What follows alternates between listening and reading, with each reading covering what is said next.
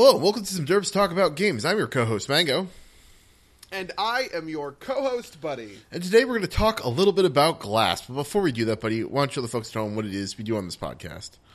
Well, on this podcast, as you might tell by the name, we typically talk talk about games, but we also talk about basically everything that intersects into like this corner of uh, nerd culture. And so the idea that a an auteur director is making a project that's a 20 year sequel to a well liked project from the year 2000 that's all about comic books and mythology and uh, kind of like dissecting that and superheroes and all that stuff uh, seems pretty in our lane. Yeah, If it- only it- it, was good. Oof. Well, okay. Well, I mean, okay. I actually, I actually want to take that back. I don't know. I'm very up in the air on how I feel about this movie, and so I guess, I, in a certain sense, I'm giving you a chance to convince me. Okay. Um. So so first first things first. Before we even get into like, before we get even- even get into uh, uh kind of like pre spoiler territory, I do want to say something, and that is, if you have managed to not see the trailer for Glass somehow, and you you're thinking maybe I'll go watch it based on these guys' recommendation, before you do that, go watch Unbreakable. If you've managed to not see the trailer for Glass and have not seen Unbreakable yet, go see Unbreakable before the trailer for Glass spoils a big part of Unbreakable. Because that's the thing that I wish I hadn't been spoiled on when I w- watched Unbreakable for the first time this week in preparation for this movie. Um, uh, I'm not going to say anything else for the next like three seconds. So this is a spoiler warning for Unbreakable, which is a little bit before the spoiler warning for Glass. Um, we're also going to spoil Split, but um, I don't think that like the the reveal at the end of that is as big a deal. Yeah, that's true. Though Um, Split is legit and a good movie. Both Unbreakable and Split. I, I you know, I, I've seen Unbreakable because it came out, you know, 20 years ago. But, um, but I had never seen Split until the night before I watched Glass, and I was really surprised at how good Split was. Like, it's a really solid movie, locked room kind of premise, uh, and and James McAvoy kills it. So uh, that one's that one's definitely very good. And if we're doing a mini review of these other two movies, I would say both of those movies are very watchable and very good. Yeah, I, I really liked Unbreakable. Um, uh, and like I said, um, the the trailer for Glass kind of spoils um, Unbreakable. So this is your Unbreakable warning. Um, now let's get into, I guess, the Glass pre spoiler review. Um, so, uh, do you do you want to add anything to your statement that you're up in the air about it? I yeah, so I'm so I'm very up in the air about it. Um, it's really hard to talk about this movie without talking about spoilers because it is pretty straightforward and understandable in like the early piece, and it sets up some stuff that I guess I will say is interesting, right? Um, and then the and then the ending kind of happens, and I left the theater just kind of with whiplash at all of this stuff that comes out um, towards uh, towards the end of the film. I will say that I think the movie beforehand is kind of both good and bad simultaneously. Um, I w- it was very much up to that ending to decide things for me in a lot of ways. Like there were a lot of interesting ideas brought up, for instance, in the early part of the movie um, that needed to kind of be uh, coalesced in the latter half of the movie. In, in terms of bigger other things, uh, James McAvoy is really the only person here to play. Everybody else kind of sucks, especially Bruce Willis, who especially sucks. Um, Really, I, I, I, like I, I agree with you on Bruce, but uh, I thought I thought Samuel Jackson was pretty good, and like Uh, yeah, I mean, I thought Samuel Jackson was kind of just hindered by the material more than anything else. Um, and then Sarah Paulson was just like weird, to be honest with you. I think it just has to do with the dialogue being a little bit off. Um, and this is and this is kind of like a part of the overall dissonance that happens within this movie is that like one of the one of the magical things about Unbreakable is that the world is very verisimilitudinous, right? Um, which is a nice five dollar word. All you kids studying for the SATs, uh, w- and so and that and that really adds to kind of the like the interest and the drama, right? Because comic books are this outlandish thing, but the world was so basic and real you know. Even even like comic book movies that we talk about in that grounded sense right? Like you know the dark knight or batman or whatever are still dealing with like ancient fucking you know cults of of people burning down gotham and all this other kind of stuff right? Like i really can't think of another superhero movie that treats the world as real as uh, as unbreakable does and that really runs into some problems when it comes to uh, when it comes to glass uh, and then plot wise, I was really bored for a lot of it. There were like a ton of scenes where I was just like, "Oh my god, why? What's going on?" Uh, so there's like a lot of like little points of interesting light. I mean, you see in uh, you can see in some of the trailers, right, that there's there's this pink room that they're all in together. That scene is really good and really interesting. A couple of other handfuls of scenes where you know you're you're kind of watching people piece things together. Okay, that's also pretty cool and pretty interesting. But otherwise, I just felt like I just wasn't doing anything until it decided to kick things into high gear right at the end. So I, I, I, I get I take your point there, um, but I enjoyed the rest of the movie. I, I, I, couldn't tell you exactly why, but I liked. I don't know. Maybe maybe this is kind of like you know I like Manchester by so the, the Sea. Twi- you didn't. So like the twist worked for you. Uh, we'll get into that because we're still technically pre spoilers okay. now. Um, okay. I guess you've revealed that there's a twist, but it's an M. Night Shyamalan movie, so it'd be a twist if I there mean, wasn't yeah. a twist. So oh my god, plot twists. Yeah. yeah. So there's a plot twist in this movie. Um, I liked it. We'll get into that post the spoiler post uh, the spoiler wall just because there's some stuff I want to say about it. But I really enjoyed the movie. I thought it was a, a very cool take on a lot of uh, this stuff. I thought it was a really cool. Um, the premise was really cool, um, and I just like the hospital scenes just worked for me. I I, I couldn't tell you exactly exactly why, but they they they didn't uh, rub me the wrong way. Um. Okay, so when it comes to this being a cool take, right? What is the take? This is the, this is my core problem, right? Like I talked about. Um, I talked Do, do you want to hit the spoiler wall? Okay, we probably do, but one more thing. Uh, I was shocked at how bad the editing and cinematography in this movie was. Um, they were both really awful um, in a way that I thought was really weird because Split actually had very strong cinematography. And, And so, so did Unbreakable. I was actually really struck by how good it was in Unbreakable. Um, there were some yeah, really right? cool shots yeah. in that movie. Uh, but there were just tons of really. I can't tell if it's like undershooting and they didn't have like a good. They just didn't have the coverage they needed, and so they kept cutting into these like just in these weird ways that were bad. All of the you know, uh, all of the kind of action in the movie was just embarrassing. It was so bad. I- Um, I- and they're really and it really sucked a lot of tension just by a filmmaking kind of uh, yeah, I, I think there were some good moments, like the the the part where where um well we're, we're- gonna hit the spoiler wall before I can talk about this, but I thought there were some good moments, okay. and I think that this I think some of the things you talked about, like I think and like Shyamalan tries a lot of big things, and sometimes he falls on his face.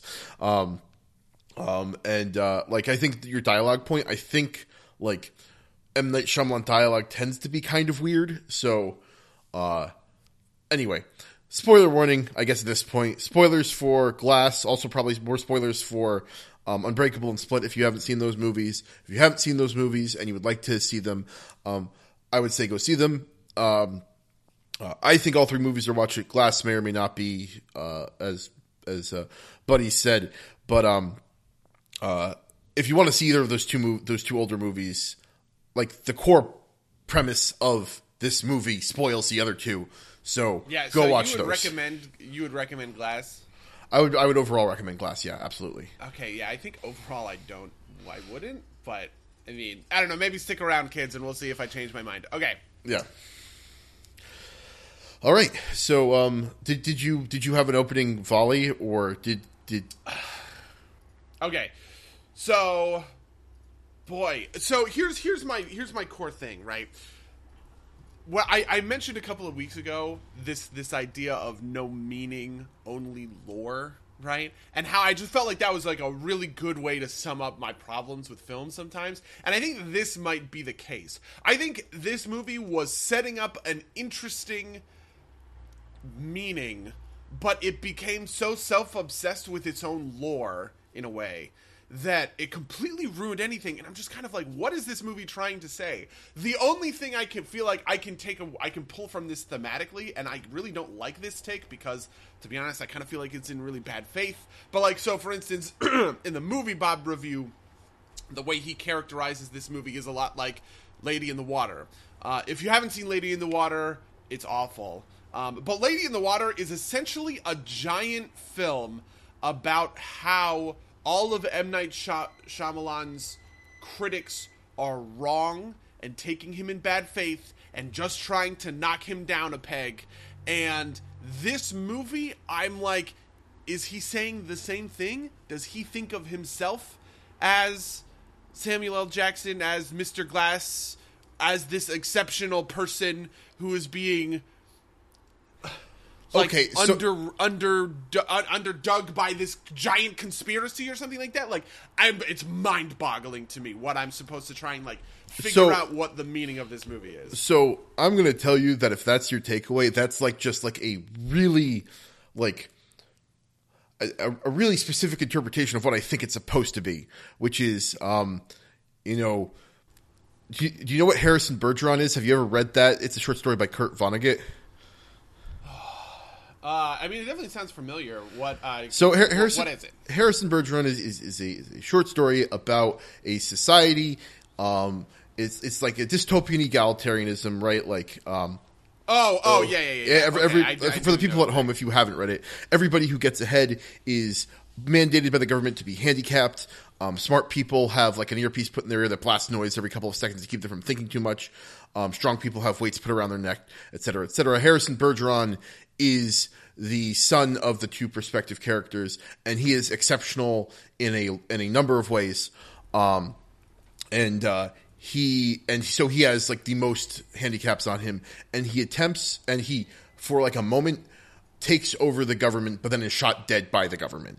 Um, Oh my god. um, and so you know, Tell- I can immediately tell where this is going. yeah, I mean, like Um, th- th- this this shares a lot with like like I think you could also make a strong argument that this is like like uh, in the same way that The Incredibles is Randian, that this is kind of Randian, right? Like, um, Yeah, I mean, I also like. Yeah, that is also okay. Sure. Um, the weird, the, the thing that's the thing, the thing about movies with big twists in them is the twist twists the meaning, right? Like it's not, it's basically classic good versus evil. I think until it hits the twist, which past spoiler spoilers.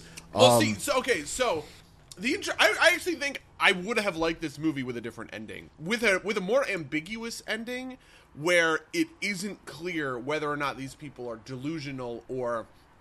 Do you know what I mean? That was what I was kind of uh, initially setting, like like. And maybe a certain amount, amount of this is it just didn't meet my expectations, but this is what I essentially thought it was setting up, right? Where um, belief in the thing is is all that really matters. Like even if they are delusional, even if Bruce Willis did just intuit based on brick dust on this weird dude's pants, right? Or even if, you know, the shotgun cartridge were wet and so you know, like didn't fire fully or kind of whatever, right? Like that that's not what really matters. What matters is like the belief system that comes out of it. And I really could have come away with that in in a good spot because this is how I look at comics in a lot of ways, right? They are they are a a like a modern mythology. They help tell us stories about ourselves that they're they're like Aesop's fables to a certain extent, Sure, right? but- in the sense mm. that the- and the- so and so the idea that like you believe in a hero or whatever that can stop someone who believes in themselves as a villain. That's that's the thing that matters and and not like necessarily the objective reality of whether or not they are kind of like superhuman if that makes sense. Do you know what i mean? And I- I know what by you're saying, but- but that's- coming but- down I- I don't know. I so I just feel like coming down on it is like, uh, God, yeah, I don't know. So, so that theme is that, that's unbreakable, right? Like what you're talking about, like that. Th- th- those sort of themes, I think, are adequately explored in Unbreakable. I think that's that that is you know, from from the tone of the movie, I think that I'm M Night Shyamalan wanted to leave that kind of analysis in, in that movie. Um, uh, I like I said, I like sure you might not like the the Harrison Bergeron theming as much, but I'm pretty sure that that's what he was going for. It, it, it seems fairly kind of uh like the, like that that's the that's the point. And, and it, that resonates throughout the film too right? Like like we get a hard confirm at the end but like you know there's kind of like the the the, the soft part of the soft suppression in, in the beginning part Yeah. of the movie because it still works there right? Right like, Okay, so if people have stuck around, uh, I, I just want to give the plot summary in case you haven't you haven't stayed past the past the twist. Essentially, it, insofar as the story is, these three guys all get brought into a prison together, and a psychiatrist is trying to. Um, and a psychiatrist is trying to convince them that they have delusions of grandeur, and that their delusions of grandeur are causing them to believe that they are superheroes and villains or whatever, but really they're just kind of normal people who are delusional, right? Um, she successfully instills some doubt in them, uh, but Samuel L. Jackson's character eventually uh, convinces, you know, eventually kind of like breaks free and convinces them that that's not the case, and there's like a big showdown, and in a crazy set of I mean there's like five of these back to back to back, right? Um a whole bunch of twists get revealed. Uh the the beasts James McAvoy's character, Kevin his dad was on the same train as Bruce Willis and died, and so Mr. Glass takes credit for creating the beast, I guess. Um, and then the big one is that actually they have been right all along. Mr. Glass, who believes that these people are special and are activating something crazy in their brain chemistry to be better and stronger, right? Um, he is correct that that is happening, but there is some shadowy conspiratorial organization that Sarah Paulson's character, the psychiatrist, seems to run, and they kill all three of the special people. Uh, this isn't before video of the the the kerfuffle, shall we say, uh, gets out, and the public realizes, yep, nope, superheroes are real, and that's where the movie ends. Uh, I mean, I can. Oh God.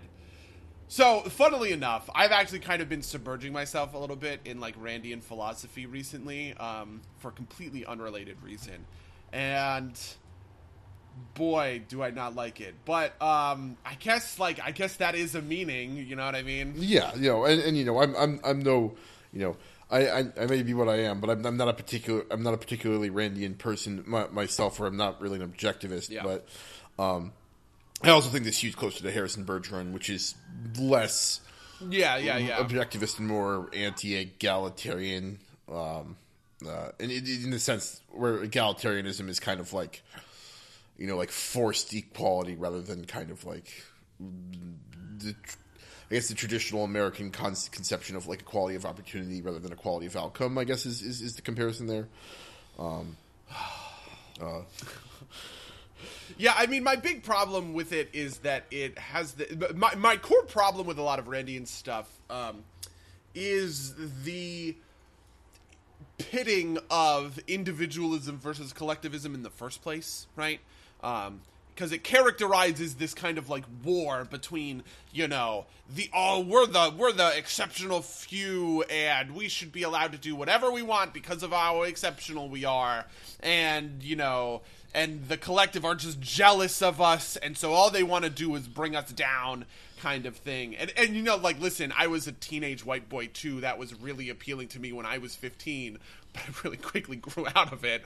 Um and so oh god i don't know it just feels so childish to talk about it. so, so I, I, I think I think the thing that you are that, that you're missing um, is that like it's not that the unwashed mashes are are envious; they're just kind of like okay with it, right? Like it's it's it's the uh, it's kind of like the the, the countervailing force is, is an organization, but it's not all of society. It's kind of like a central authority that thinks they know best, right? Um, uh, right, like this is. uh, yeah, I mean, I, but I think it's important that Sarah Paulson isn't in char isn't doing this as a lone wolf. She's not like a single assassin. Oh, sure, like, sure, sure. around. Yeah. then she would be on the individualist end of it. She has an organization, and they've been keeping the world this way for ten thousand years. Oh God, I, it's also something I you know. it goes back in time and kind of ruins the other two movies in a way because like part of what makes the other two movies good i think is they are so like verisimilitudinous right they are so real and grounded and this is our world and so a big reveal at the end of glass that oh, we're in, you know, fucking Alex Jones conspiracy theory land the whole time is kind of like, are you kidding? Like, I don't know. It just kind of ruins, you know, Unbreakable a little bit, right? Because it is a movie that is all about, like, what would it be like if someone like this existed in our real world? Um, I don't, God, I don't know. I mean, I, I, I, I think I, I, I guess I, I disagree with you, you, you kind of fundamentally. Um, cause like, I don't know, like, I don't think it's about, I don't think it's about the, uh, I want to put this? It, it, it's not about like what an individual, like you know, what individual, like what if there was an exceptional person in this world, but it's about that people can be exceptional, um, and that we should embrace that, right? I mean, like the, I, I I think that this is kind of just like a uh, a, a, viewpoint difference, I, I guess, right? Because because like yeah. in, in my mind, in Unbreakable, Bruce Willis is a stand-in for someone who's willing to use kind of like his um, his greatness for, for, for good, right? Like it's it's it's like yeah, yes, yeah. it's a normal world, but he's willing to rise above, right? Like it's it's it's got. Um, I, I think this is kind of like uh, superhero. Like this is kind of like a like a kind of what superhero movies are about, or you know, superhero stories are about. No, yeah, no, sure. I mean, Man of Steel is a very similar movie in so in that trick, in that line, right? But the thing is, Man of Steel doesn't make like the otherworldliness of the world a twist. It opens on that. You don't start the movie sure. in a super normal thing, and then all of a sudden, Clark pushes a, a school bus out of the river and saves all these kids, right? Or like holds up the big tower on the oil tanker or something like that. You start on Krypton and you establish that yeah, this is a sci-fi, you know, like that this is a normal world and that the sci-fi world will collide into it, right? And to be honest, that movie is a huge deconstruction of this kind of thing anyway because the you know like the government starts off diametrically opposed to Superman but they eventually realize that they need to trust one another to work together to defeat the Kryptonians because like the you know like in a lot of ways i would say that individualist versus collectivist kind of framing is wrong right? And i feel like this movie is doing the opposite of that right? It is this movie is like unironically like oh god yeah i don't i are is it a metaphor? Are these people uh, is this conspiracy a metaphor for how societal forces keep someone you know, like keep the exceptional people penned in or something like that. I, I don't, I don't know if it's societal you know, forces like, so much. Like, I know, like, I, I don't know if it needs to be like a metaphor for anything that's that's particularly real, right? Like, like you know, like Harrison Bergeron isn't exactly what reality is. It's just like a kind of potential extreme future. Um, yeah, I, sure. Um, I don't know, but like you know Batman in his original conception, I think, was pretty much kind of like this, right? Like, like, like his his original world is is normal. Um, it, it contains that verisimilitude. It's just that you know after what like sixty years more of, of, of comics, we expect that the world isn't that, that his world isn't normal. Um, I think I think you actually. Yeah, I mean, within a year, he adopted a circus acrobat to be a five year old sidekick to his, you know, not five ten, but you know, to be a sidekick to his fight on crime. So I don't think it's the most real thing in the world, but like, yeah, sure, sure. I mean, but like, you, you could go further extent, back to like Pulp, right? Like Pulp, Pulp is yeah, yeah, yeah. And so, to a certain extent, I kind of, I almost like feel like this is season one of Heroes, but like bad. And I like Heroes a lot. Even some of the later stuff, though, it is all pretty bad after season one. But yeah, I don't know.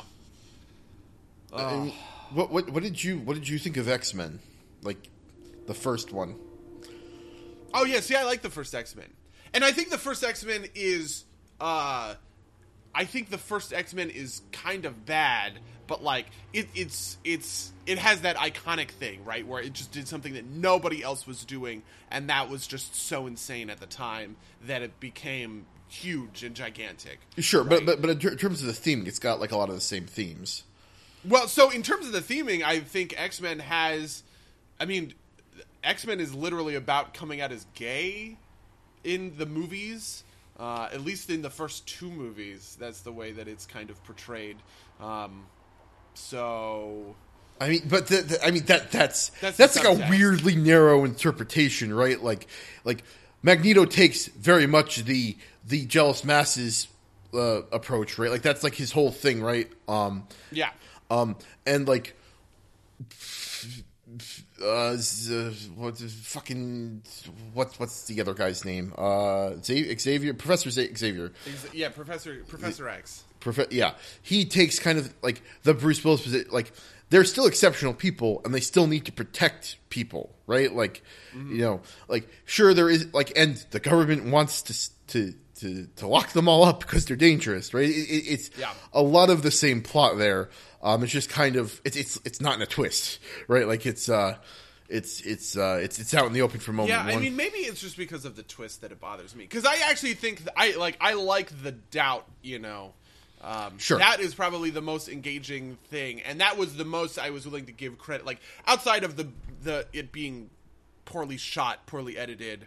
Um, Bruce Willis doesn't know how to act, right? Like if I was giving the movie credit for things, I was really giving it credit for that like that question of is you know like is the beast real or is this all just a delusion, right? Is the overseer like real or is it all just kind of a delusion? Like what is what is the true thing? And I think kind of by answering the question so definitively, right? Like maybe if it was just like he flips a car you know like i could still see that as kind of being like well you know you hear these stories all the time of fucking moms the lifting cars to get their babies maybe it's just like like maybe it's just that right Yeah, yeah. is it really anything crazy or special you don't really know because it's all it's also constrained like in the x-men movies iceman is shooting icicles right Yeah. wolverine is healing in an instant these things are like incontrovertible, right?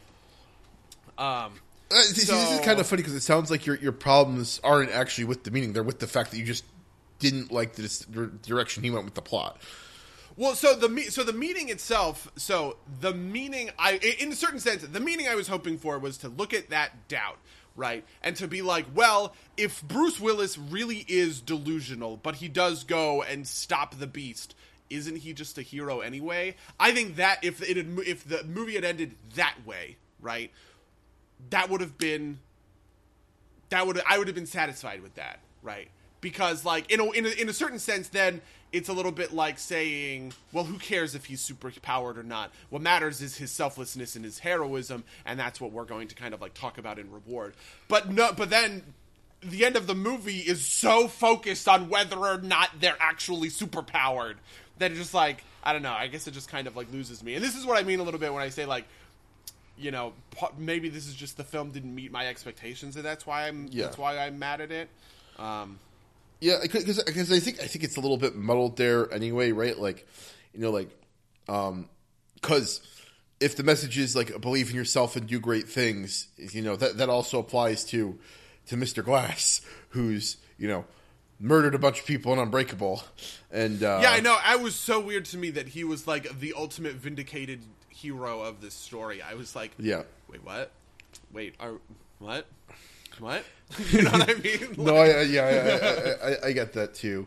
Um, I I, I want to. I, I I was toying around if there's like anything about kind of like maybe fate's the wrong word, but like ha- like having your place, right? Like um, you know, kind of like Samuel. Jackson or uh, Glass's last line is, uh, you know, like uh, uh, I I'm I'm not useless, Mama, right? Like um, it's like you know like finding purpose even when you're even when you're you know when the world's stacked against you but he only ever used it for terrible things so you know yeah. um so so that's that's kind of weird um this is this is like a, a very minor point but I mean, you, you kind of mentioned it. Did you take him sa- taking credit for creating, uh, for creating the the the beast as being something that he claimed he did intentionally? Because I didn't. I thought he just you know took credit for it because it happened in the same way that like he didn't create uh, the overseer. He Yeah. just kind of like ferreted him out. Yeah, I mean, it also in Unbreakable, like he does more to actually like create the overseer in the sense that like he encourages David to, um, you know, like after the train crash, right? Sure. He he then enters into David's life and encourages him to kind of like explore this side of himself, obviously. Um, but no, I, I you know like I don't know how I felt about that. That was that was the twist that I was just like, why do we go there? This is stupid. This is so dumb. I also, by the way, really hate like insofar as we're talking about no meaning only lore, the idea that the only way that you can achieve these superpowers is through like great personal trauma. I find to be really weird and kind of gross. Yeah, I mean, th- Um, they th- didn't go where I thought they were going to go the, the, the, the that's more the beasts line. yeah, yeah, yeah.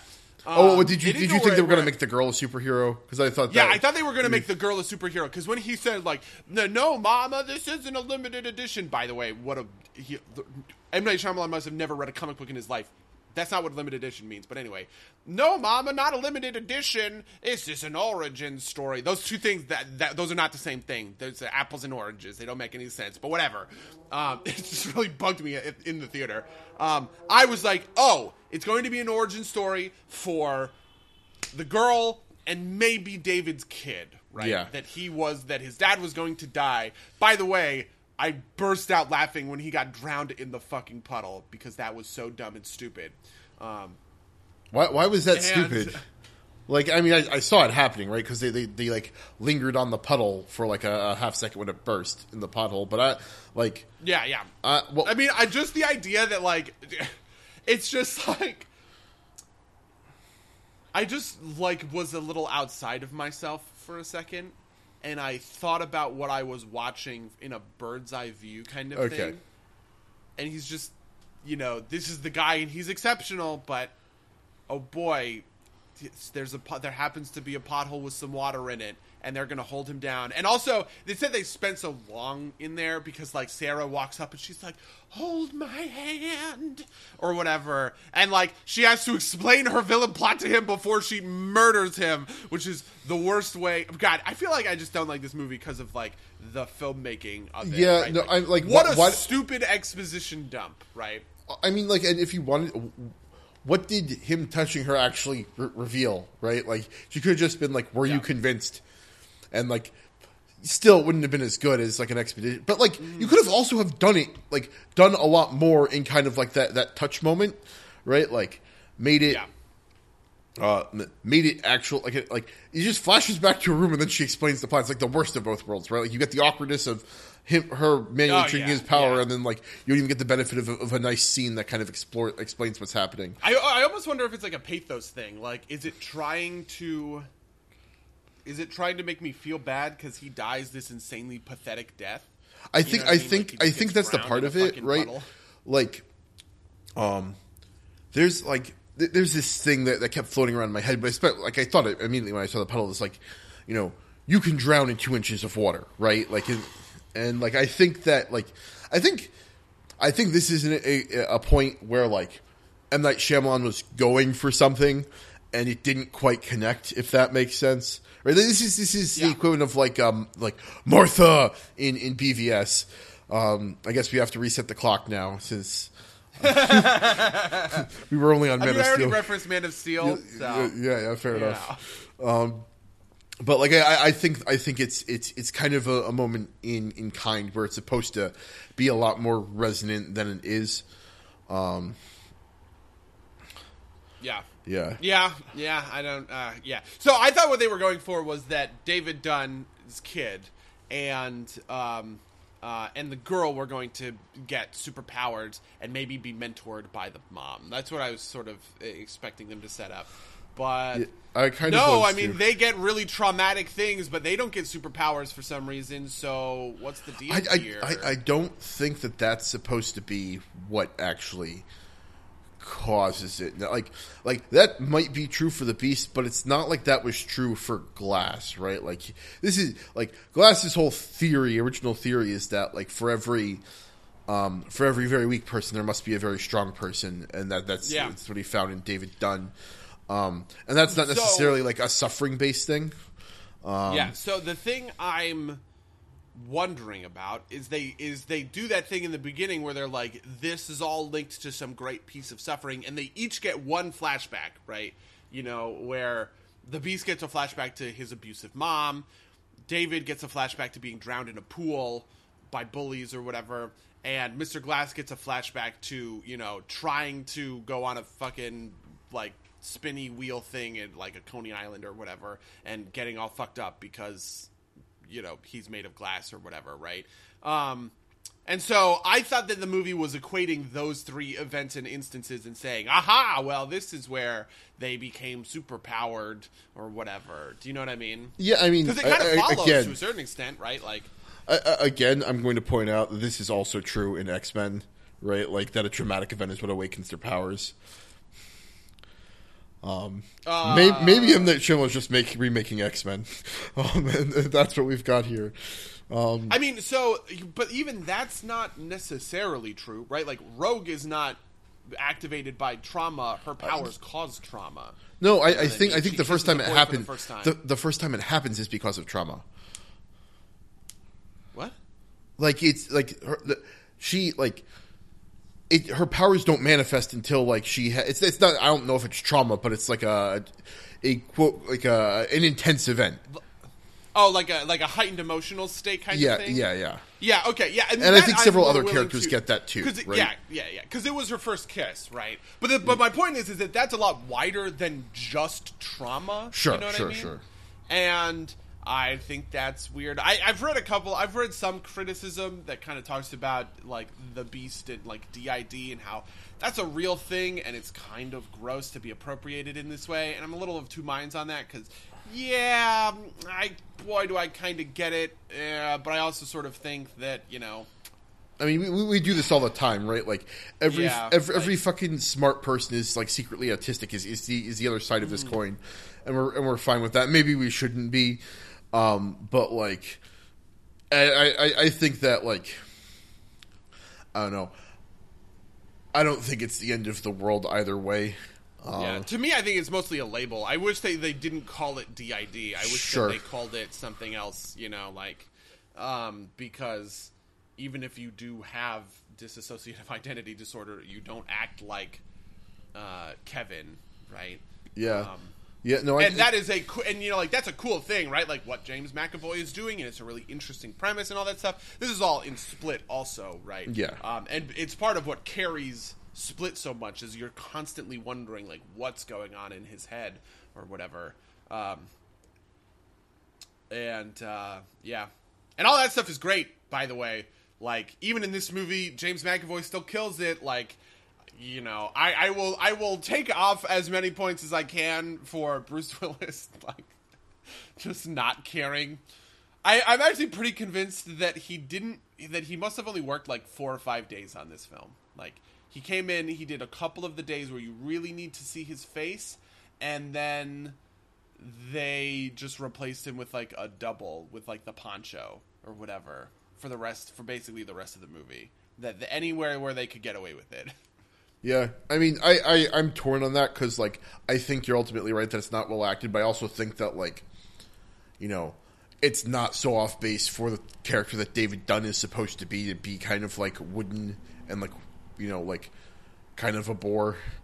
I uh, mean, yeah, but this is also kind of what frustrates me because part of what makes Unbreakable, like part of Unbreakable being a good movie, is that he's having a tough time connecting with his family, and then he is able to connect with his family, and so like there's an arc there where he goes from. You know what I mean? Kind of that wooden stone face, right? He is unbreakable. He like he is the unbreakable man who is learning to let that guard down if, in that in that if that makes sense. And so it's kind of like countermanding that arc in the past where, you know, now he is like, yeah, so yeah, I think it's just I mean, I think at the end of the day it's just bad acting. But like when you get James McAvoy just like you know, the the best part is when he does it in the same frame, you know, like Yeah. in the same room with like the lights and stuff like that. Like watching him snap between these and you can just tell from like the body language Yeah, yeah. which No, of he- the identities he has slid into. That is amazing, right? Like that is Yeah. legitimately awesome. Yeah, no, I, I'll, I'll agree. Um, kind of on, on your earlier point about like things that are potentially gross, I like, I was really on edge about the the girl just because like her her like it seemed like almost vaguely Stockholmish. I guess like the point is supposed to be that she's not like in love with the beast or whatever, but she like is trying to help Kevin, who is kind of uh, uh, his own victim in, in this own in, in this sense, I guess. Um. Uh, yeah, I don't know, um, but it, that's the thing that just kind of rubbed me a, a little bit the the wrong way. I, I definitely get your point that like if they if they had made her a superhero, it's like you know getting abused gives you superpowers is not the greatest kind of message out there. Yeah. Um, and like and I would and I would be more okay with it if it wasn't an exaltation of the movie. You know what I mean? Like if the if they didn't come out at the end with this like, okay, superheroes good, shadowy conspiracies bad, you know, at like the end of the movie, and it was in that more ambiguous state, I think it would have been a lot more interesting. It would have been part of this doubt and this delusion stuff, right? Um, so and that and I you, you know what I mean? It's kind of like I don't know. So- I don't want so to I- bring this up because I know that we disagree on this, but it's kind of like ending the ambiguous ending of Watchmen with oh, and then by the way, nuclear war happened anyway because Ozymandias is a dumbass. Do you know what I mean? Like you that's the point of the ambiguous ending is that you can kind of explore some of the different pathways that maybe the New Frontiersman does pick up Rorschach's journal and publishes it. Maybe they publish it, but everyone says you're just a crazy right wing rag. Nobody cares, right? Maybe Ozymandias has a huge change of heart because he seems pretty remorseful when he's talking to Doctor Manhattan about it, and he lets everybody in on the secret, right? This is kind of part of you know this is part of the magic to to like the Watchmen story itself. Um, and so yeah, and uh, I, I, feel like think I agree with you. I think the movie would have been better if they didn't make it like, like the heavily implied that everybody believed the footage. Because Mm-hmm. I, I honestly just found that tough to believe in the first place that everybody looked at that and wasn't like instantly fa- like it, the thing. That, the thing that's so the thing that's so insane to me about that though, right? Is like I'm watching this and I'm like, you know, people would call it fake, and I can tell you they would because I'm watching a movie where it's fake.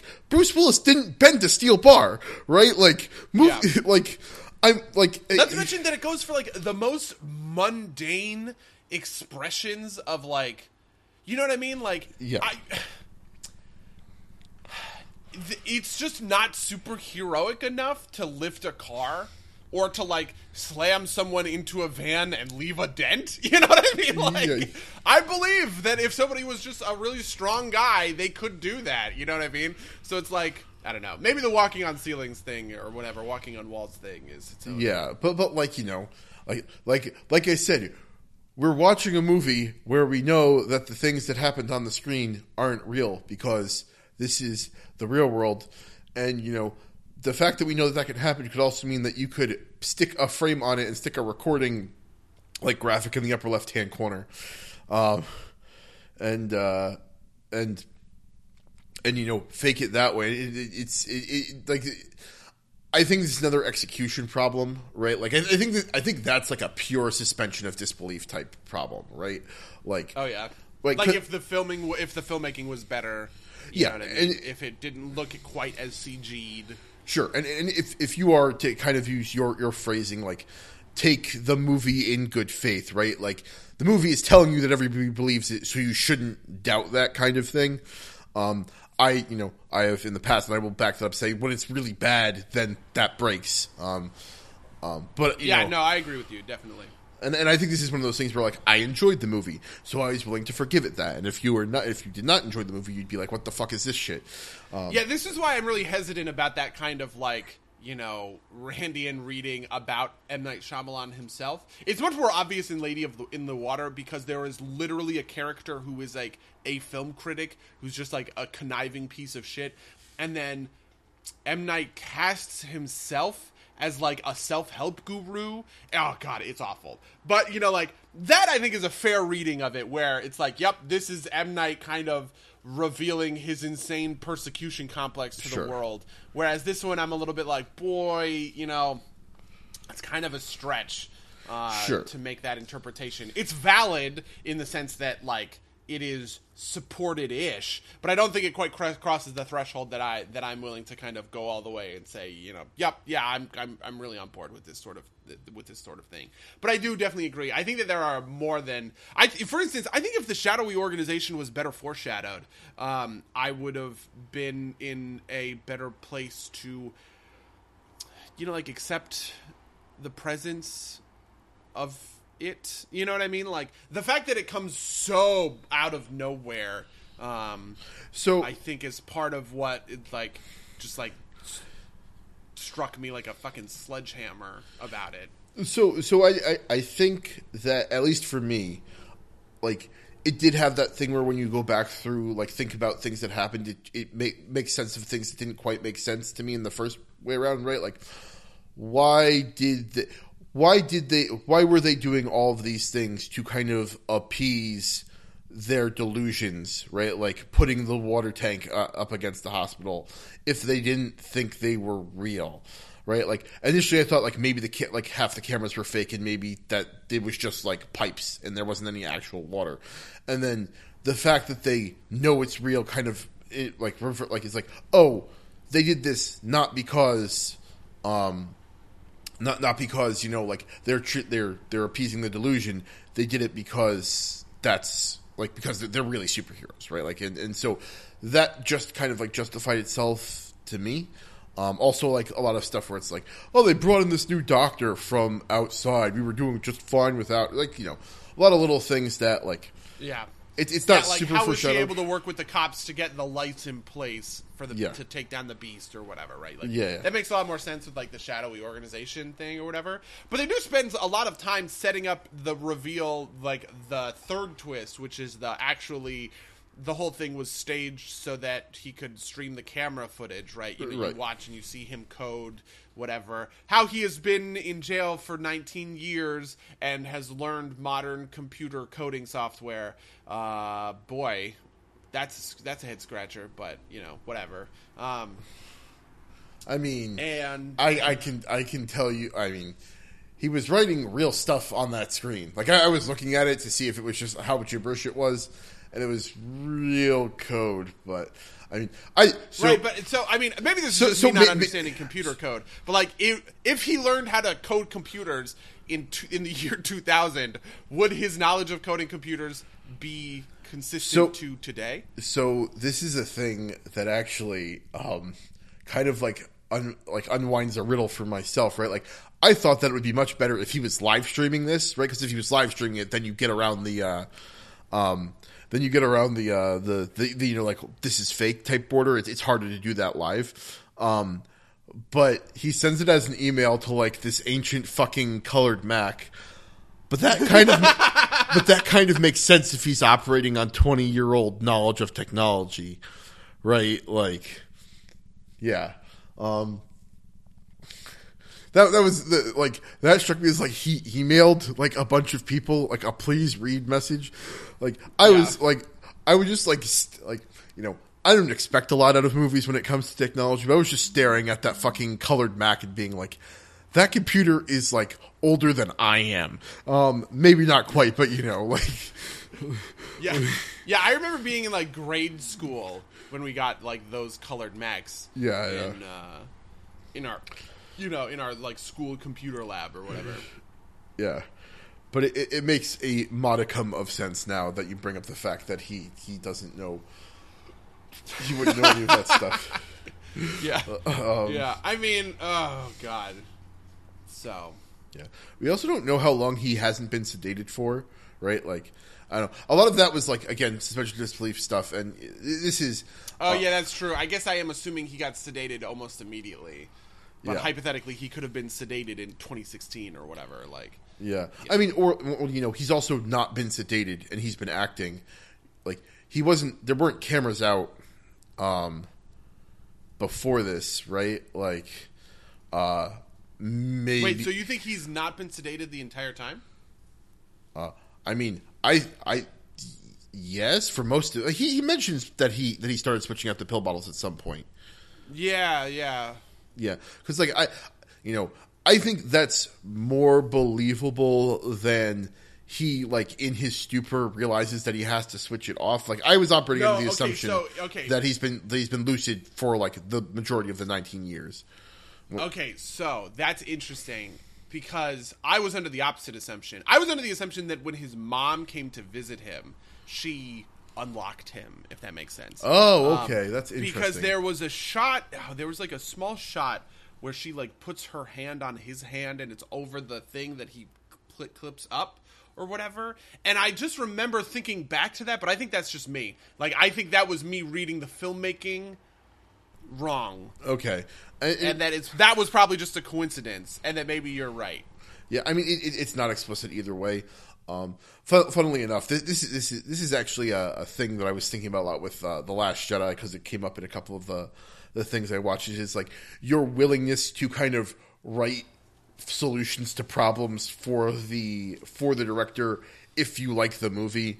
Because that's like a thing I Oh, saw yeah. levied against, levied against the Last Jedi a lot. Is like you write in kind of solutions to some of the wonkier parts of the Last Jedi if you like the movie and you you kind of justify it.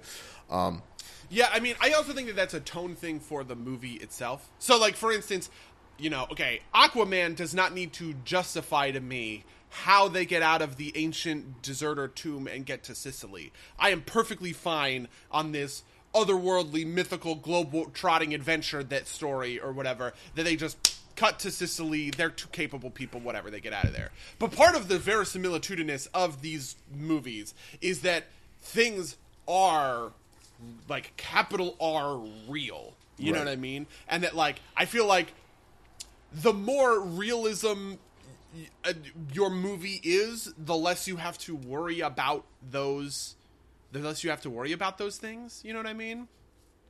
Um, but yeah, yeah, no, I, def- I definitely feel that.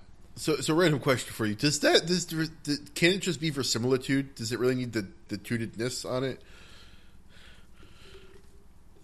Uh, verisimilitude is a noun. Verisimilitudinous is an adjective, and I'm using verisimilitudinous to describe the adjective of the movie. Okay, I'm actually, it's- funnily enough, I'm actually pulling this from. Uh, uh, so there's a really famous book on screenwriting called Story by Robert McKee, um, and I just have been like listening to that on audio on Audible a little bit, and he talks about this, right? Like stories need to be true, right, but they do not need to be verisimilitudinous. Um, and that a lot of mistakes that people make is they think that truth is verisimilitude and so they will make a movie that is true to life but not true to you know like the human condition essentially um, so that's my borrowed observation that's where i'm coming okay, okay. Um, yeah. All right, that, that makes sense. i'm sorry No, no, no, no, no. Uh, um, like, I think the word no, it's just the construction is that like I think the verisimilitude of the movie is also like a valid construction. oh that would be yeah okay yeah yeah, Yeah, and so that, that, that's what I've been thinking about in my head this whole time. Um, but you know, that's weird grammar stuff. No need to. yeah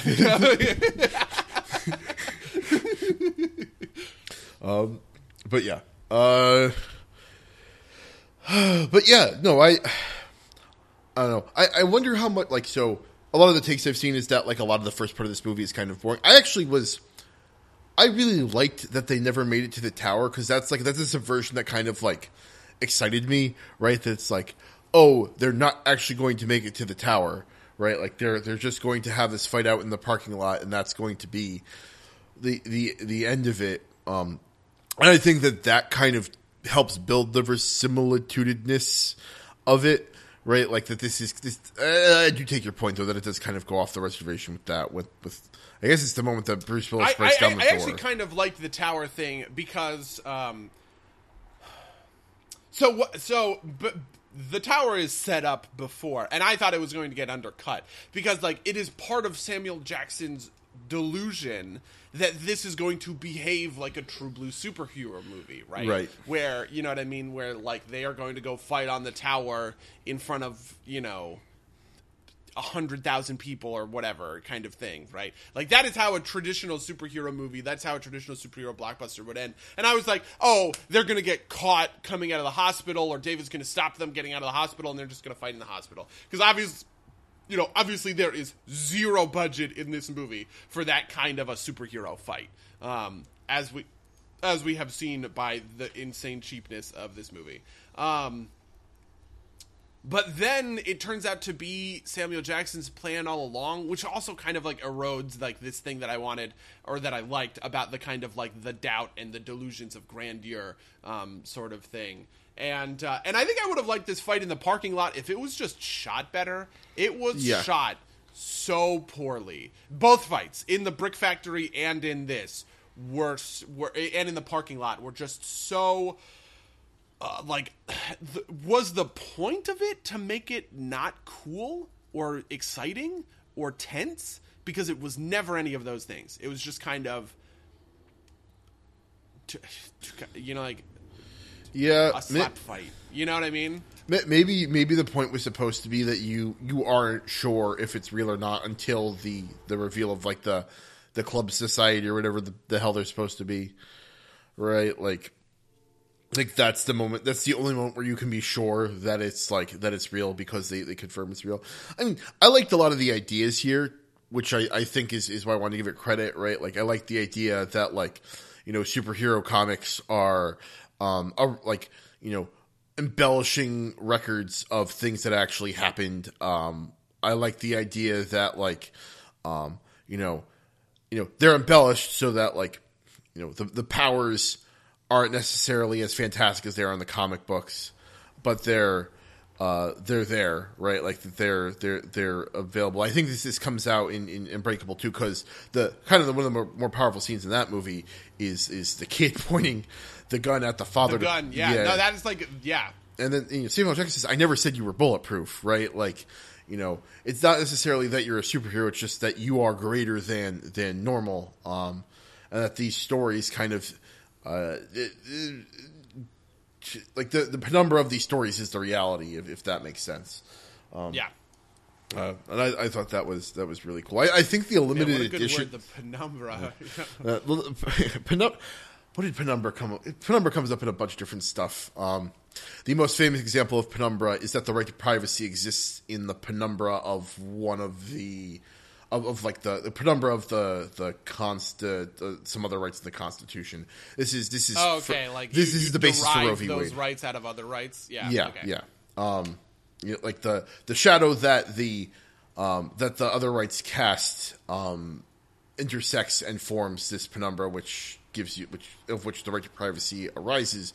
Um, if you want some Supreme Court wonkiness, that that's the basis for Roe v. Wade, and this that's why it's generally considered to be a um, to be a not so solid legal decision, is because it's based on this relatively shaky uh, grounding apparently Justice Thomas has a like sign that says like no enumerating in the penumbras because that's like the quote from like one of the justices in, in yeah um but again uh, okay well welcome to the uh, some talk about uh, grammar and vocabulary Supreme Court. Yeah.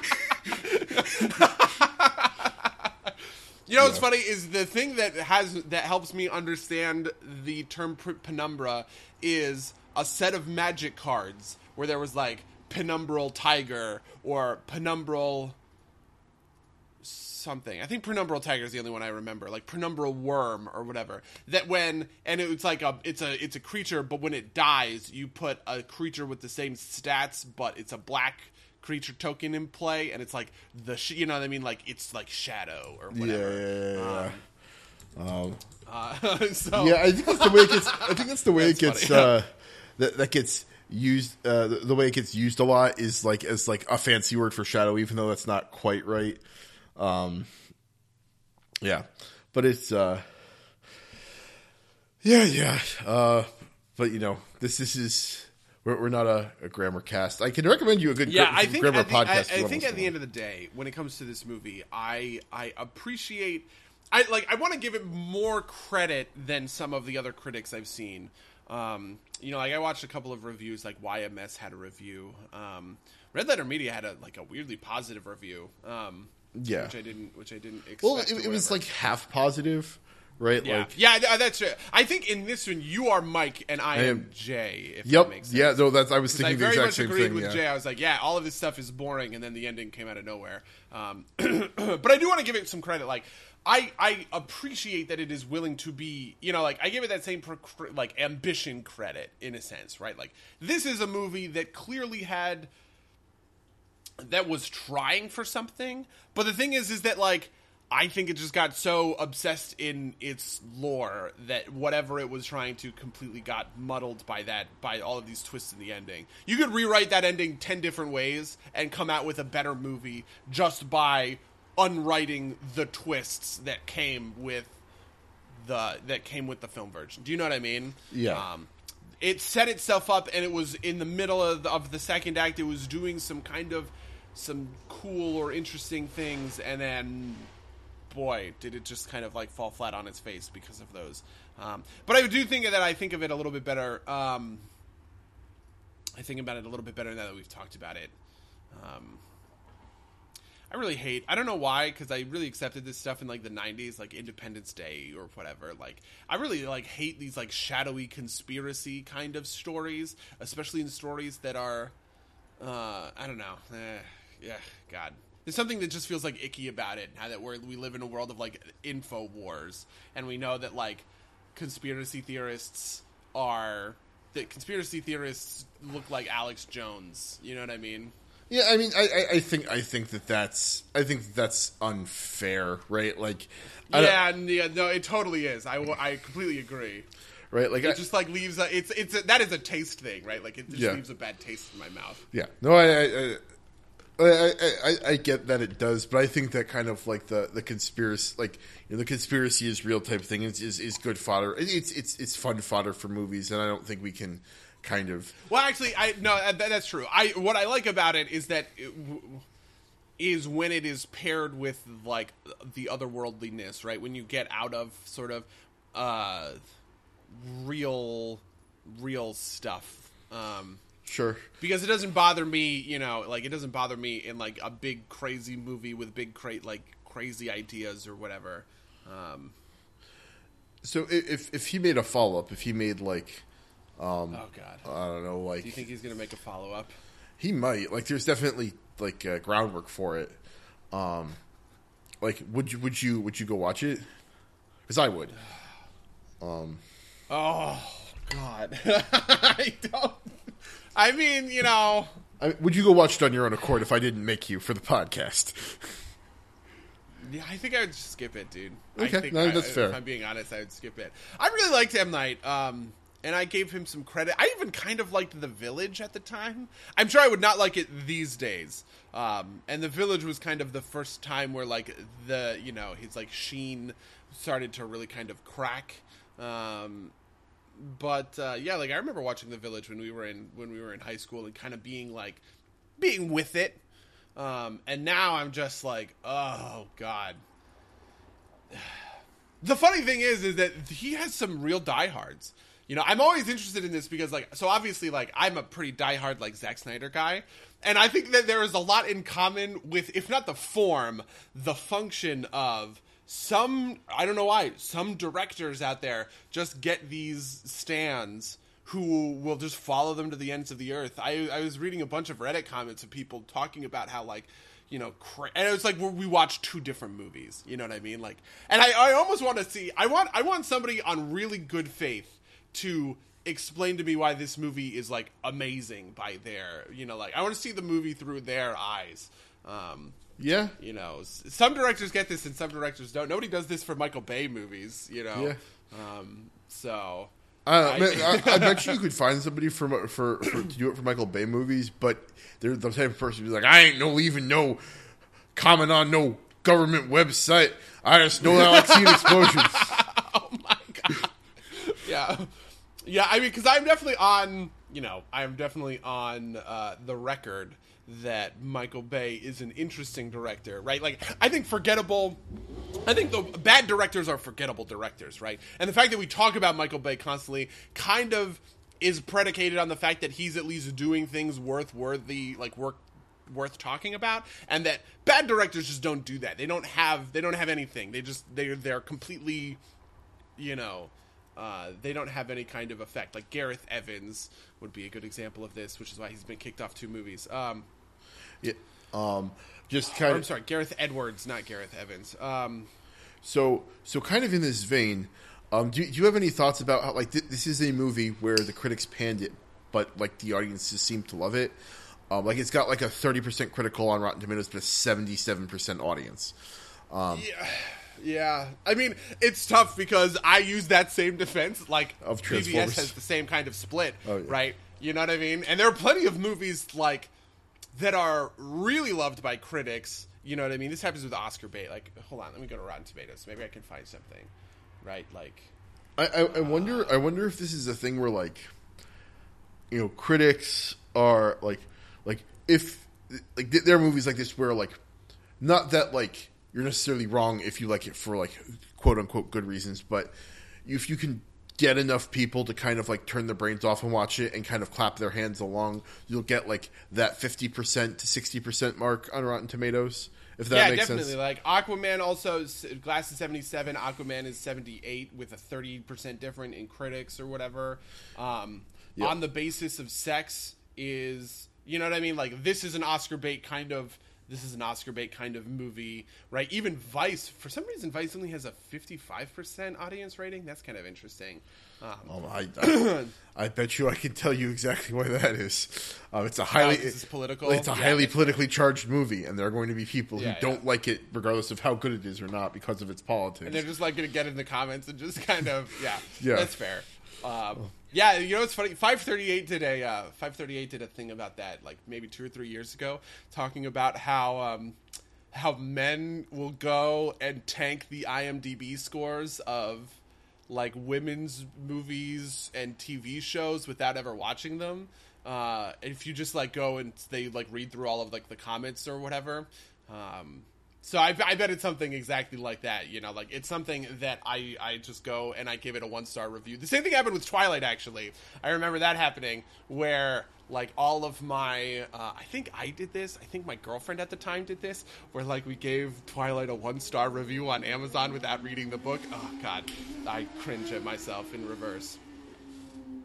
Yeah, I don't know. I have I have a tough time with with any of these kinds of. Uh, I have a tough time with any of these kinds of review sites, um, just because like they are opt in. You know what I mean? And I and I don't think that it is as broad a cross section um, as as it seems to be. And I think it's useful. And it, I think it's useful in like determining, shall we say, a direction, Sure. right? Where you can say like, well, you know there is a big difference between Escape Room, which is rotten on both, and you know Aquaman, which is positive on both, right? But it's not like it's it's hard for me to argue that the difference between a seventy-seven percent, an eighty percent, a sixty percent, you know, like all of those things are.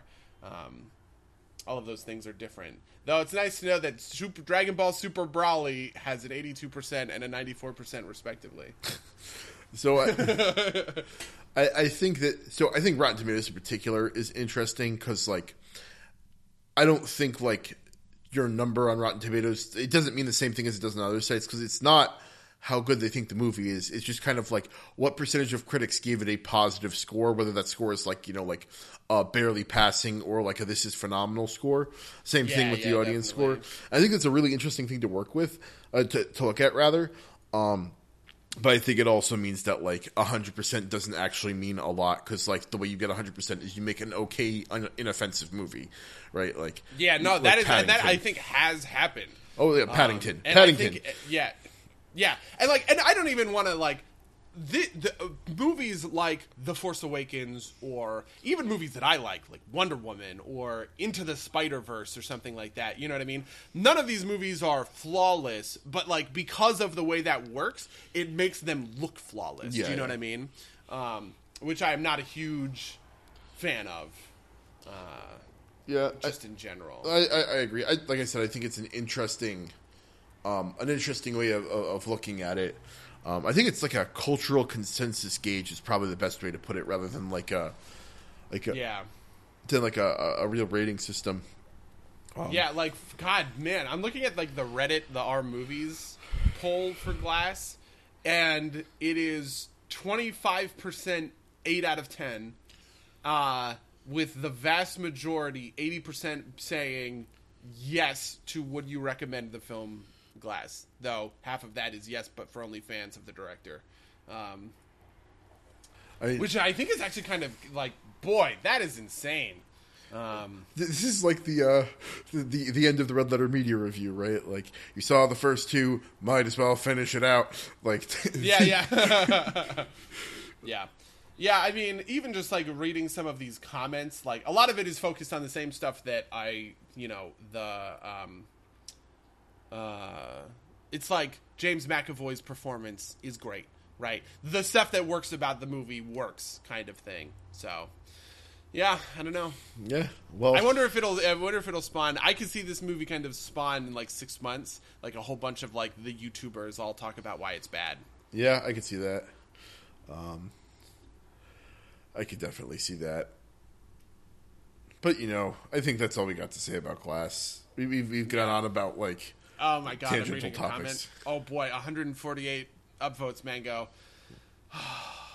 I realized the Watchmen of it all. I think M Night was looking hard at the Watchmen as a as a blueprint to the ultimate endgame of comic book stories. Gross. I, gross. uh, this is so I, gross. I, I honestly am going to say that I, I had that thought, right? Like, like that. That's kind of a little bit in here. There, there's some of that in the DNA. yeah. I definitely think X Men's X Men's a, a closer one though. I mean, really, I think that this guy's. Uh, I think really, this guy has a. Boy, all right. I think this guy has a really weird uh, view of Watchmen. Anyway, let's not talk about that Yeah. anymore. Let's talk about your weeks. You've been playing the the Anthem demo. Yeah, did you get around to playing it at Uh, all? I played for 30 minutes this morning. I, I might get a little bit in after we finish recording the podcast. I'm very, I'm very excited for Anthem. Uh, just that 30 minutes was enough to get me like, ooh, oh, ooh, you know, like, No, I'm I'm, I'm definitely in if uh if if with other people um I uh uh like I, it's I think the loot's going to be good, which I think is important. Um Yeah. and I think that it's the, the the that gives enough build diversity, right? Like I think thinking of it like Warframe is a mistake, and even thinking it like of it like Destiny in a lot of ways is kind of a mistake. I think it's basically more like Diablo, right? Where your four javelins are basically four different classes yeah. and you have different sets of stuff to go with. The shooting feels good. It's not great, right? Like Destiny, I still think is better on that front. Um, uh, it's uh, like I think the the movement mechanics are really cool. I like flying around. I like feeling like Iron Man.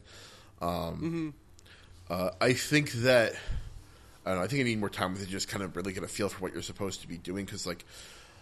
Like I play, like I was playing as the big Colossus guy. I'm like, oh, and like you know, like you when you pick it, um, the uh, the guy who like introduces it is like, ah, yes, when you are outside the wall, you are the wall. So I'm like, oh, I'm the tank, and then I went and stood in front of the boss and started like, you know, trying to like block shots, and then I died pretty quickly. I'm like, mm, this is probably not exactly right. Um, you know, I think that there's some weird issues in this, in that like, like. I got a bunch of mods that give me bonuses to shields. The Colossus doesn't have any shields, and I think that might just be an oversight or like a loot table thing. So that I expect it to be fixed by launch time. Um, but I do think it's like it's just a lot of little things that made me feel like it wasn't quite polished. It is supposed to be six weeks behind the the release candidate, so um, I don't know. I definitely think it. Will. And even be- then, it doesn't release for another month, you know, like we are really up on the. it's it's a couple of weeks, right? Like So um, you get like so if you're on the Premier service, you get it a week early. This is actually the Oh, more okay. interesting thing to me is this Premier service and this model for games, right? Like where you where the publisher sells you a subscription to everything they they, they have. Um, I don't know how I feel about it because like I think it only survives because these games are all supported by a ton of microtransactions, but at the same time, I feel like I feel like like the value for Premier is actually pretty good. Like with my Premier membership, I get They Are Billions, I get Darksiders three, I get both FIFA and Madden and Battlefield, um, all the most recent versions, and like a ton of other little games um, that I've been looking at. Yeah. But at the same time, I, I can't help but feel like in order for this to work, like I said, you have to be supported by a ton of microtransactions, and that feels a little icky to me. Uh, what What do you think? You got any thoughts on that? Uh, I am interested in this. Like, I obviously really like the Netflix kind of model. I have a Netflix subscription to a couple of different, you know, Amazon Prime, Hulu, Netflix kind of thing, YouTube Premium. Um, but yeah, none of those have the same kind of like microtransaction thing that uh, that any of these EA games do, which I find a little weird and off-putting. Um, one of the one of the things that I that I also don't like about this subscription is that like because I am encouraged to buy things through um, because I'm encouraged to buy things through the Origin store, I almost feel weird about like opting into a subscription with them now because I'm like, well, I already have Mass Effect Andromeda. Yeah, yeah. You know what I mean? Like I already bought this sort of thing.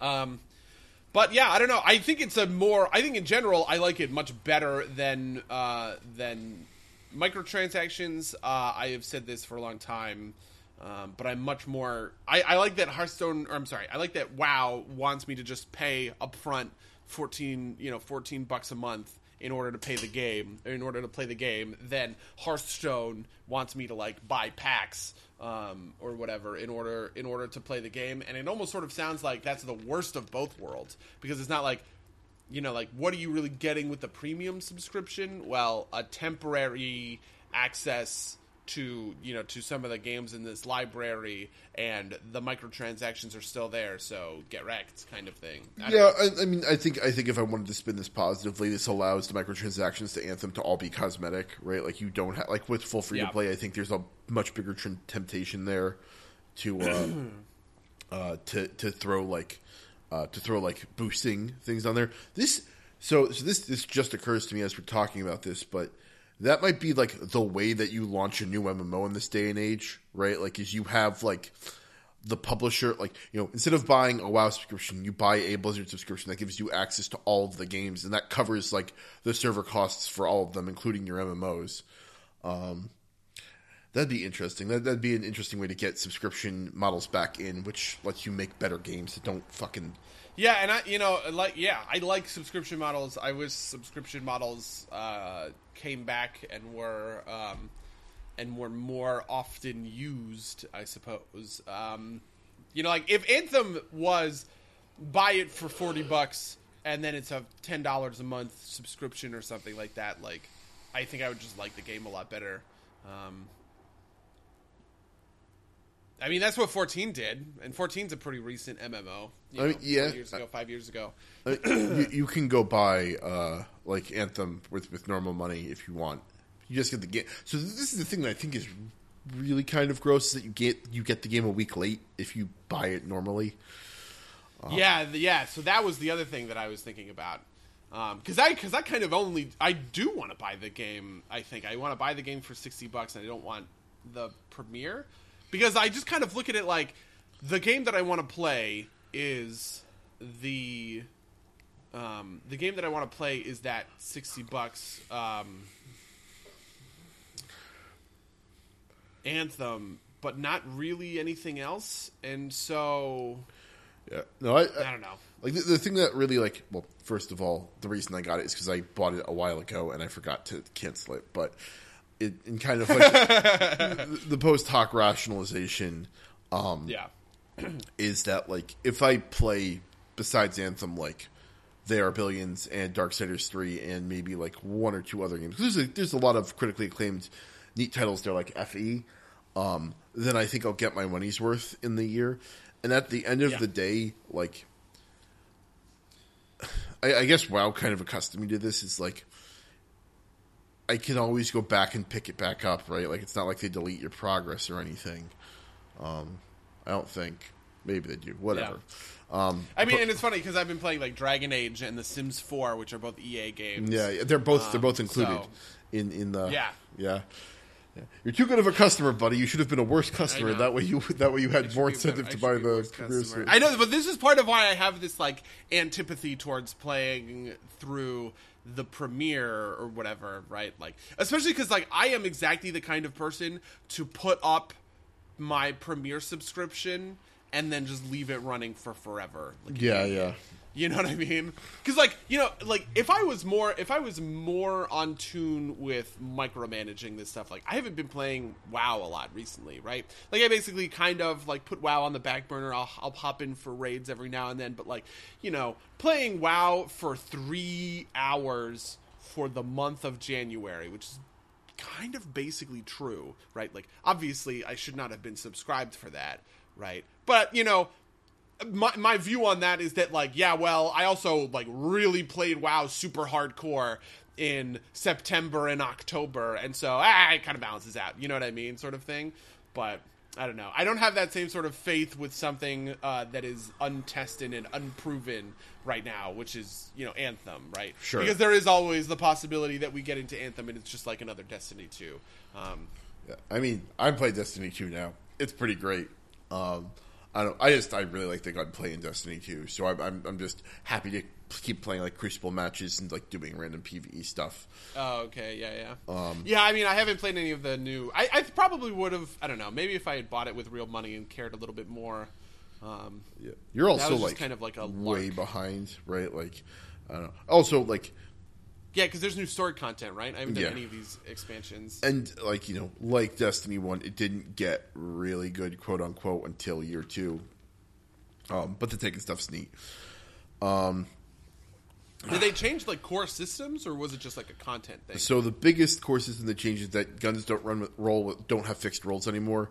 Like they the the modifications on them are all randomized now. oh, and that's cool. Yeah, and so because of that, you like you've got something to grind for. Yeah, yeah. Um, I also think this is a thing where maybe I'm enjoying it more because I haven't played in so long that like my character was behind the curve enough. That's not like me. Yeah, and so you're getting a lot of new loot, and that feels Yeah. really good. Yeah, yeah, Yeah. Like this is this is the uh like the Diablo problem I have, right? Like I stop caring once I hit like like w- w- once I like hit like the the the the, the really steep part of the you know uh, diminishing returns curve. Um, I might hit that with with Destiny 2 as well, but you know for now it's fun. Um, uh, other things that I that I did that I want to talk about. Um, I've continued watching Rake, um, which is that that Australian lawyer show I Yeah, was the telling you Australian about. show, yeah. Um, the law progressive, like the law parts of it, get worse, um, like significantly. It's not like they stop being super interesting. The drama is is just gets better, um, and it's like not like particularly good. It's just kind of like really like. It's weird because it's like the characters are like shitty. So like like like in the same way that like characters from like Seinfeld are always sunny or shitty, but you still feel bad for them like you wouldn't like say like friends. And so like it's this weird tearing thing where it's like, yeah, you deserve everything that's coming to you, but I still feel bad. Um, but you know, I, I it's it's it's a fun watch. Um, the other big thing, which I know that you also watched when I talked about it, was the uh, the two Fire Festival documentaries. Oh man, these Fire Fest. Yeah, so I started the Hulu one, but I haven't finished the Hulu one. Um, Uh, spoilers: Fire Yeah. Festival doesn't happen. oh, I find this fascinating. Yeah. but I think you and I probably find this fascinating for different for different reasons. Um, what what is it? Just like the discourse where you're just reading all the takes on Twitter and you're like, I gotta be in on it.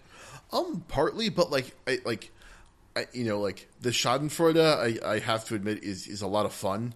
So like the Schadenfreude, like just kind of like the, like the the seeing how something like this could happen, right? Like, and like just understanding what happened with this this whole thing, and like how something like this can fall apart. And it's, it's essentially like this, like act like you know what you're, you know, like fake it till you make it till you make it take it to the extreme, except they never make it, right? Like, it's just incredible that like that's possible, right? Like, we're like living in kind of like this time where like this type of thing can happen. Somebody, somebody on a podcast that was you pointed out that like, like it happened at like the exact perfect time, right? Like just early enough that people weren't suspicious and like, um, you know, uh, just late enough that like the, like this is like the dawn of like influencers where people like where like this can like Yeah. reach the people that it does um and just kind of like the like like i think the fire festival is going to be kind of like the case study for a lot of things that happen with a lot of tech companies that i just think took longer to fail than fire festival right? Like like like i don't know if twitter's revenue positive at this point or not but like I think it's kind of like there, there's a bunch of companies in kind of this like will like they will fail and it won't be as disastrous and it won't be as big a deal because there won't be like you know a, the 600 sta- stranded people on a Bahamian island, but like you'll like it's just kind of like the best insight into how these kinds of things happen that I've that I've seen in a long while, and, and I, I thought it was super neat. Well, what about you, buddy? Yeah, that that is you know I'm super on board with that. Okay, my uh, what I love about this is that it so precisely kind of highlights the like irrationality of a of like a late stage capitalist attention economy kind of world, right? Like the all that matters is the you know what I mean? Like all that matters is the appearance for like for these people. And they are so dedicated to getting that appearance that they actually sell out the whole festival right?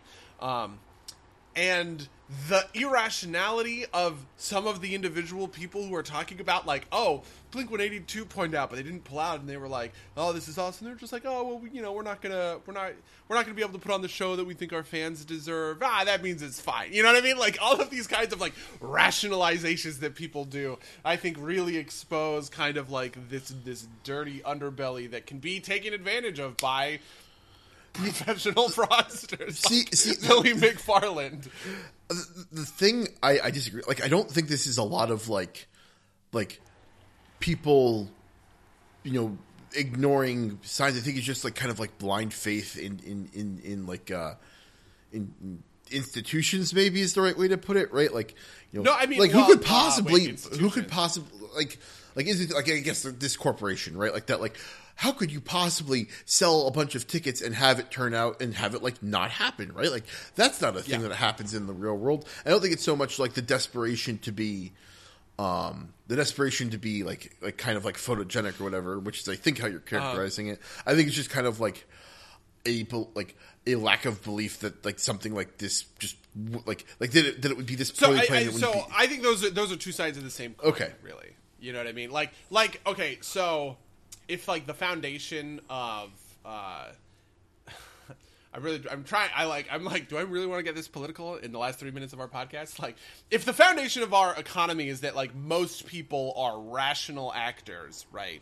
Um, and that we should build our capitalist system on the idea that you are, a, you know, that that buyers and sellers are all are all acting rationally, right? I think that falls apart and is not like that is not very true. I don't think people are very rational when it comes to buying and selling. I think that they are they are liable to be led around like sheep by talented marketing, advertising, all these other kinds of things, right? Um, and uh, and like Fire Festival is like the this like beautiful example of that in practice, um, because it turns out maybe you're not you know like maybe if you are a millennial in your basement and you have the cash uh, to do to do fire festival or whatever you're you're willing to look past the danger signs. Or if you're a company and you're a millennial working at this company you're willing to look past the danger signs and keep going and keep trying. And the only you know like until the whole thing just completely blows up.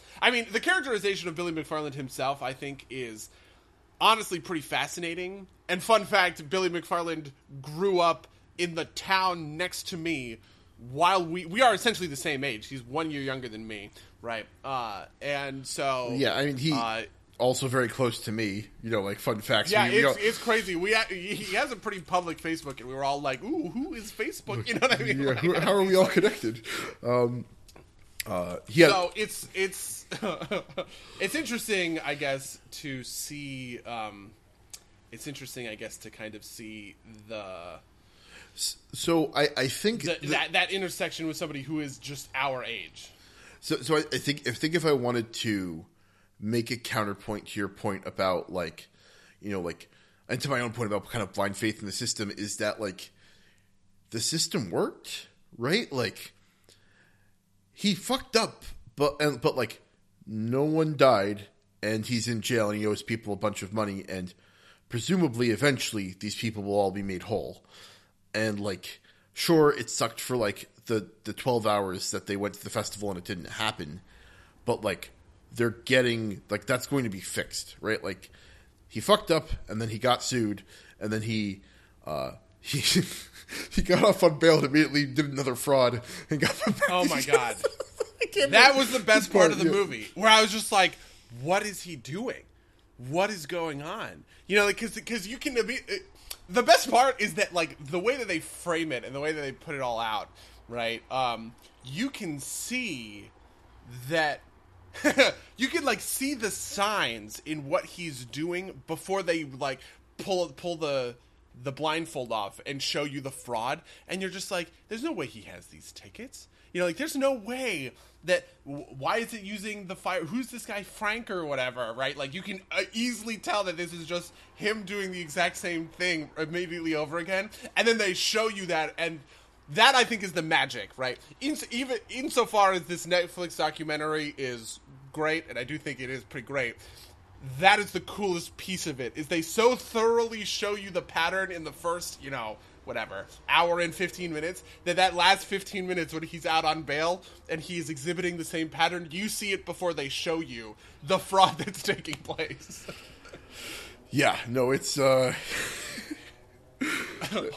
No, I will point out, by the way, the shadiness of the so, uh, so the Netflix documentary is was produced by the ad agency FuckJerry that is referenced. First of all, they interview a bunch of their own employees as people in the documentary, including their CEO, who's kind of like talking about things. Um, and they were part of like the big marketing, you know, the big marketing team for. Uh, uh, for the for the Fyre Festival itself. So if anything is sle- so I I have characterized this as sleazy, but like the idea that this marketing firm gets hired by by Fyre Festival to produce all of their marketing and make people sign up to go. And then turn around and make a Netflix movie about how awful the Fyre Festival was. That seems like the real racket to me, man. Uh, yeah, they, they bring that up in the Hulu documentary towards the end. Although I, I think I think that's like actually a really interesting discussion. Is like how liable should like the people surrounding it that weren't directly involved be? Or like I think that's Oh, I know. They they bring that up in the Netflix documentary because they're like that, which I couldn't take seriously just because I understood the background. Yeah, and yeah. there's that like new. Do you know what I mean? Like there's that new. um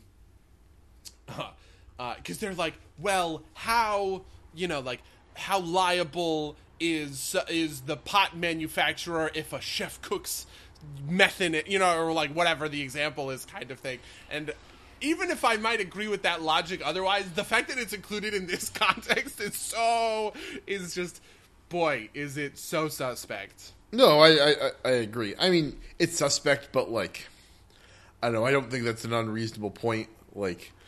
I don't know. If you take it outside of the context of that, like I don't, I don't think it, it weakens or strengthens the, the point. Of course, they're going to make the point that, that favors them, but Yeah, I don't know. Like, like I think this is maybe better you to like, like the uh the dude they keep interviewing, who's like the like organizer dude, the one that's supposed to be the yoga instructor, um, like the one that he's like I kept trying to Oh, tell yeah. him, yeah, like that dude, like you know, I you could make a pretty strong case that like he he's kind of responsible for a lot of stuff, but at the same time, I don't know if I blame him. Like how much of this is on Billy McFarland's shoulders. Um, uh, entirely. I don't know. Um, Yeah. Uh, although I do think Yeah, part of me wonders if this is like a banality of evil thing where like nobody thinks of themselves as like the bad guy doing bad guy things, but kind of everyone has a has their own piece of the pie to to the fraud. I mean, obviously, Is, is, is, is, Billy McFarland Hitler and, and everybody else like the Nazis? But is that what you're saying? well, no, because I think that like I think I was is, just like, following orders. you know. Yeah, yeah. Well, I mean, that's kind of their Yeah, defense you're right. endpoints. You know I mean? Like, you literally, like I mean, people so- say, and, and and to a certain extent, I think Billy is at you know, like I think he is So- so- on the hook for defrauding the, his company at the same time. That, that- that's he the thing that I think finances. that yeah, I think that's the thing that Yeah. really puts him squarely in the firing line is that he defrauded his investors, he defrauded the people he was working with. like everybody who he's working with didn't realize that he was commi- committing fraud on such a massive level, and Yeah, yeah. I think like I mean that's Well, kind so I, that- so I don't think that's entirely true. I think a couple of members, because there's the other Grant, and there's a third guy who I can't oh, remember. so the name so of, that this is my favorite part is like all in his like corporate board kind of across thing, you know? across both movies like I think the most universal point is that Grant is a shithead and nobody likes Grant. yeah, I know. Honestly, even Billy comes off in the Netflix documentary. He kind of comes off just like as like a as just like a dumbass in a lot Yeah. of ways. You know, like, Like yeah, he's a drinks a bit, shyster and he's like a two bit con man kind of, you know, or whatever. But like like Grant is just such a douchebag. And they spend so much time on it. I can't even. I wonder if it's like, you know, if this is created by people who worked with Grant, right? Like, I wonder if this is their like their deep revenge for like no, this this is funny they just make him look like a huge piece of shit. Apparently like they, they go over this in the Hulu documentary, but apparently like um when they were talking about like trying to recover from this maybe one of the employees demands is that Grant Grant be immediately fired. Like like this is like it's he's like it's it's just such uh it's like the most universal point is fuck Grant. Um, Um Oh god, yeah. The the the audio from that debrief call where Ja Rule is on it, and he says. It's not fraud. It's it was just false advertising. Has now become a meme, and I am I am living for it, Mango. I am so here. My, my, my, Uh, so, so of our Lord. My favorite part is in the is in the Hulu documentary. They reference the fact that like you know the Chappelle the Chappelle show bit right like why who the fuck cares about Ja Rule? What does Ja Rule think? It had to be Ja Rule, right? It couldn't be like So I think the Little moral of the Yachty or story is that the Fyre Festival documentaries are better than Glass. you know what? I, I'm, I'm okay with I'm okay with that. I'll, I'll endorse this. Watch both, watch both of those. I was. I was really I, I was surprised at how compelling I found uh, at least the Netflix documentary um, because I just like couldn't I just like couldn't look away. It was such a fucking it was such a train wreck. And there's something it really is the magic of documentary when it is real. You know what I mean? Like that this all actually happened. If I wrote a script like this, I feel like nobody would ever take it seriously. Billy McFarland is too stupid a character to be in a in a movie, but he's in yeah in real life. like Man. All right. Did you have anything you want to talk about with your week before we uh, signed off? oh god, Young Justice continues to be great. They're halfway through with the with the with the season, and I just I want to tell you something, but like it's con- it's not it's not a spoiler. It's like one of those like really minor things, but that will like affect your watching of the show. yeah, I'll, I'll get on. I'm not that. going to say it. I, I was going to say it, but now I'm but now I'm not going to say it at all. Um, Young Justice season three continues to be great. I hope everybody goes and watches it, uh, even though it's on that weird DC Universe platform, which is actually also kind of great if you like comics. Like I had Marvel Unlimited for a while, and it is not nearly as comprehensive as Marvel Unlimited, which sucks. Uh, but the being able to go back and read a lot of these comics themselves has been pretty neat and pretty awesome. Um, so yeah, Are the first two seasons on that? yeah. All right, excellent. Well, we'll eventually do that. I think friend of the show Jimmy Kirsch wants to join for that episode, so we'll we'll have a special. Yeah, guest yeah, yeah. I episode. talked a whole bunch with Jimmy Kirsch, so we're gonna bring him back, uh, bring him back into the fold. I'm very excited. Yeah. well, Yeah. um, Uh, if you'd like to tell us what you think about uh, Glass or Fyre Festival or Young Justice or any of the things we talked about on the show, you can reach us at subderbisplaygames at gmail.com or podcast at subderbisplaygames.com. You can follow us on twitch.tv slash subderbisplaygames. Uh, what else can you do? You can please rate us and review us on iTunes because that's the thing that you're supposed to do to get lots of listens. Um, and I think uh, that's everything I had. But did you have anything else you wanted to promote? I have nothing else that I'm looking to promote. In that case, until next time, dear listeners. Until next time, loyal listeners.